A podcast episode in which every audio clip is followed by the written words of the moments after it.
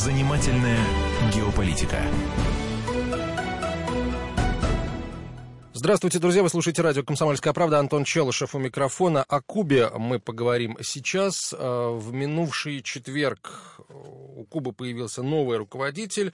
Госсовет избрал нового главу. Им стал Мигель Диасканель. Он сменил на этом посту Рауля Кастро о том, что означают эти изменения, э, ждать ли каких-то серьезных преобразований на Кубе в связи с приходом нового человека, или он будет поддерживать прежний курс. Вообще о жизни на Кубе мы сейчас поговорим э, со студентом э, Дипломатической академии МИДа России, э, человеком кубинского, скажем так, происхождения, Максимом Кабреро. Он очень хорошо говорит по-русски. Максим, добрый день. Добрый Здравствуйте. день. Здравствуйте. А, по-русски говорить, я бы сказал, как, как русский человек. да, и- да, ну, я здесь вот. родился, в общем-то, но при этом имею, скажем так, корни кубинские, так что я могу рассказать по максимуму о том, что я знаю, о том, что сейчас происходит там, и, собственно говоря, могу предположить, сделать какой-то прогноз по поводу того, как изменится ситуация на Кубе, какие реформы будут проведены. Ага, то, то есть ситуация все-таки изменится. А, Это уже интересно. Безусловно, потому что на самом деле ситуация изменилась уже давно, а, в тот момент, когда... Да, ситуация изменилась в тот момент, когда Рауль Кастро пришел к власти, потому что е- на самом деле после того, после того, как появилась информация о том, что его сменят на посту э, главы да, Кубы, лидера Кубы, по сути, э, появилась куча статей в латиноамериканской прессе о том, что сделал Рауль Кастро за 12 лет, за 8 лет своего правления, и за 12 лет своего правления, да, прошу прощения, какие 8 вещей он сделал, от которых отказывался категорически всегда Фидель Кастро, его брат. И среди них были абсолютно логичные преобразования, демократичные, по сути. Это в, в первую очередь, э, наконец-то на Кубе разрешили интернет. Конечно, он не работает так, как у нас, он не работает так, как в Штатах, но он там появился хотя бы какой-то. У людей появилась возможность э, связываться со своими родственниками в Майами, в Москве, в Мадриде. А, а какие возможности интернета вообще на Кубе доступны? Электронная почта, что, А, мессенджеры? Нет, послушай, там есть Wi-Fi, такой же, Ага. как и у нас. Просто дело в том, что он довольно-таки дорогой и бесплатный. Он есть только на главных площадях э, в Гаване. То есть вы можете прийти, подключиться, но, конечно, он работает не так быстро, не так хорошо, и это пока что находится в стадии развития. Вот эта сфера, интернет, э, вообще, в- ком- к- к- communication вот это, да, интернет коммуникейшн, потому что а, между Майами и Гаваной связи, по сути, не было. А в Майами живут такое количество кубинцев невероятное, просто как на Кубе, на самом деле. Это миллиона два точно найдется, три. А, собственно говоря, по поводу реформ э, Рауля. Да, продолжим. Да, по- Интернет это первое. это первое. В первую очередь. Второе, он наконец-то разрешил частную собственность. Потому что на Кубе до этого момента все было государственное. Ну, это просто говоря. а, Рауль Кастро позволил людям покупать и продавать недвижимость. Он позволил людям э, сдавать в аренду свою недвижимость, он позволил им покупать автомобили нормально. То есть, да, появился хоть какой-то рынок.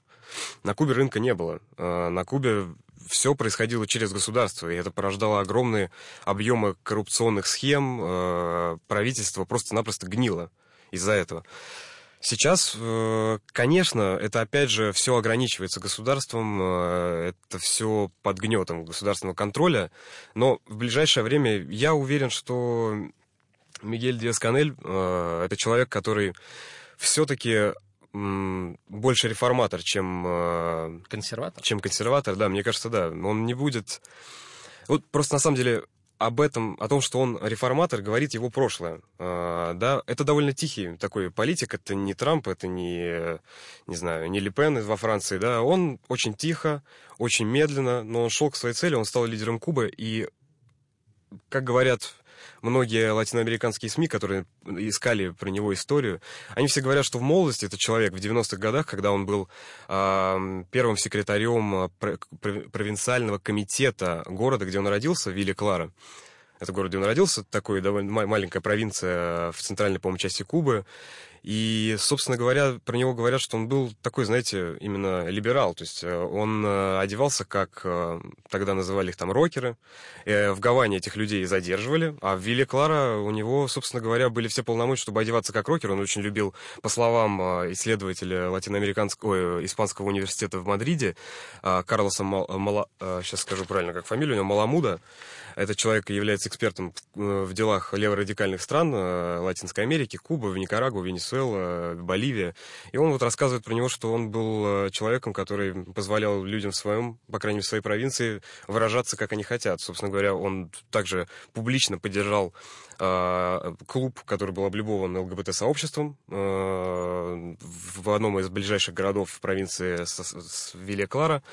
И, собственно говоря, это говорит о нем как о человеке открытых взглядов, как о человеке абсолютно э, реформаторского склада ума, возможно, что-то изменится. Тем не менее, э, я бы, наверное, отметил его речь, э, которая, которую он произнес после того, как его уже объявили лидером кубинской революции новым, и его речь немножко удручает, ну, потому что она довольно такая Э, Охранительская?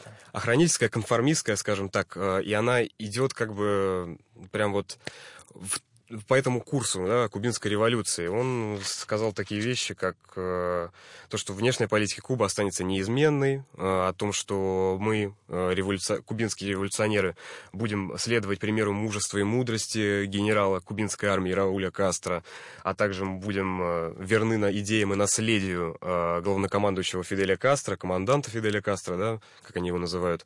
И это все наводит на мысль о том, что все-таки первые три года, до того момента, как э, генерал генеральным секретарем Коммунистической партии э, Кубы будет оставаться Рауль Кастро, э, он будет себя вести менее открыто, менее, скажем так, активно, возможно, потому что он все-таки будет под контролем еще пока бессменного лидера, да. Но при этом его, насколько я понимаю, избрали э, абсолютным большинством голосов. Конечно, безусловно. А, означает ли это, что в... Нет, дело в том, что там не было вариантов других. Нет, понятно. На его должность представили одного человека, понимаете? Ну, могли быть какие-то там воздержавшиеся или э, голосующие против. Э, означает ли это вообще... Хорошо, без э, привязки к результатам э, голосования э, Госсовета, э, вообще есть ли в кубинских элитах запрос на дальнейшую либерализацию? И в а. кубинском обществе в целом, конечно. Это довольно сложный вопрос. В кубинском обществе, безусловно. Но коммунистическая партия Кубы это, знаете, это довольно устаревший такой механизм. Люди, которые там присутствуют, это люди, некоторые из них, из них участвовали в революции 59 -го года. И эти люди являются довольно, скажем так, ну, как бы не обидеть, да, а, устаревшими, ну, реально устаревшие, потому что им, им, нужен, им нужна молодая кровь, и вот она появилась. Это Мигель Диас Канель, он не участвовал в революции, он родился спустя год после нее, в 1960 году, и он, возможно, придаст вот этот импульс развития какого-то, потому что мы видели, что Рауль Кастро наладил, пытался наладить отношения с Соединенными Штатами. С Бараком Обамой они встречались в Гаване. Барак Обама, приезжая в Гавану, говорил «кевола асеры». То есть, да, это фраза абсолютно... Ну, такая фраза, которая приветствует друг друга кубинцев. Он приезжал, и было видно, что мы увидим изменения. Тем не менее, вот э, господин Трамп э, решил, что это не самая лучшая идея. Но не об этом, да. По поводу запроса людей на реформы. Оппозиция на Кубе существует. Она есть. А, тем не менее, они очень мало известно для нас, да, как бы, которые не постоянно находятся на Кубе, и сложно сказать, какого толка эта оппозиция. Является, являются ли они центристами, да, там, условно говоря, по, э, правыми, левыми, нет, непонятно, потому что о них, о них информации нет. Это такая... Э, они вообще на свободе, эти люди, то, может быть, о них информации нет, потому что Вот они... в этом-то и проблема. Получается, что мы не получаем информацию от них просто потому, что они все сидят за решеткой. Вполне возможно, что это так. Э, ну, не политика единая. Расскажите, Расскажите о том, как там обстоят дела с туристической инфраструктурой Кубы, насколько активно она развивается, развивается ли вообще? Развивается, безусловно. Это одна из тех сфер, которые на Кубе развиваются очень быстрыми темпами. Тем не менее, сейчас палки в колеса были вставлены новыми указами Дональда Трампа, когда американским компаниям запретили и американским гражданам запретили а, проводить транзакции с а, отелями с, любой, с любыми единицами инфраструктуры на Кубе, а, которые относятся к военным компаниям на Кубе. А военные компании на Кубе, а, ну и вообще армия, да, они содержат, по сути, содержат, по сути, отели. А под их эгидой работают испанские отели. И, и Берастар, и прочие другие, они все работают под эгидой а, вот этих вот военных компаний, потому что там же частный, э, иностранный капитал не может привлекаться Конечно, он начал уже привлекаться с, Раулем, с приходом Рауля Кастро, но не в таких объемах, которые нужны, чтобы строить гостиницы, строить туристическую, ну, развивать туристическую сферу. Поэтому и сейчас, конечно, это такой сильный удар, потому что если американские граждане не будут ездить на Кубу, то кто будет? Это довольно затратная такая история. Но сейчас а, один актор, который развивает отношения с Кубой, это Китай. Китай вкладывает невероятно больш, большой объем денег в инфраструктуру туристическую Кубы. А, было вложено порядка мне кажется, 50 миллионов долларов в строительство нескольких отелей а, на, на пляжах Кайо-Коку и Кайо-Гиерме. А Россия вкладывается? Я, честно сказать, не знаю, ну вряд ли. Это... Россия, видимо, вкладывается только деньгами туристов, которые туда приезжают. Безусловно, туристов наших там много. Максим, спасибо вам большое. О э, Кубе сегодняшней и Кубе завтрашнего дня поговорили с Максимом Кабрера, российским студентом э, университета э, дипломатической академии МИДа России. Максим, спасибо. Спасибо большое. Занимательная геополитика.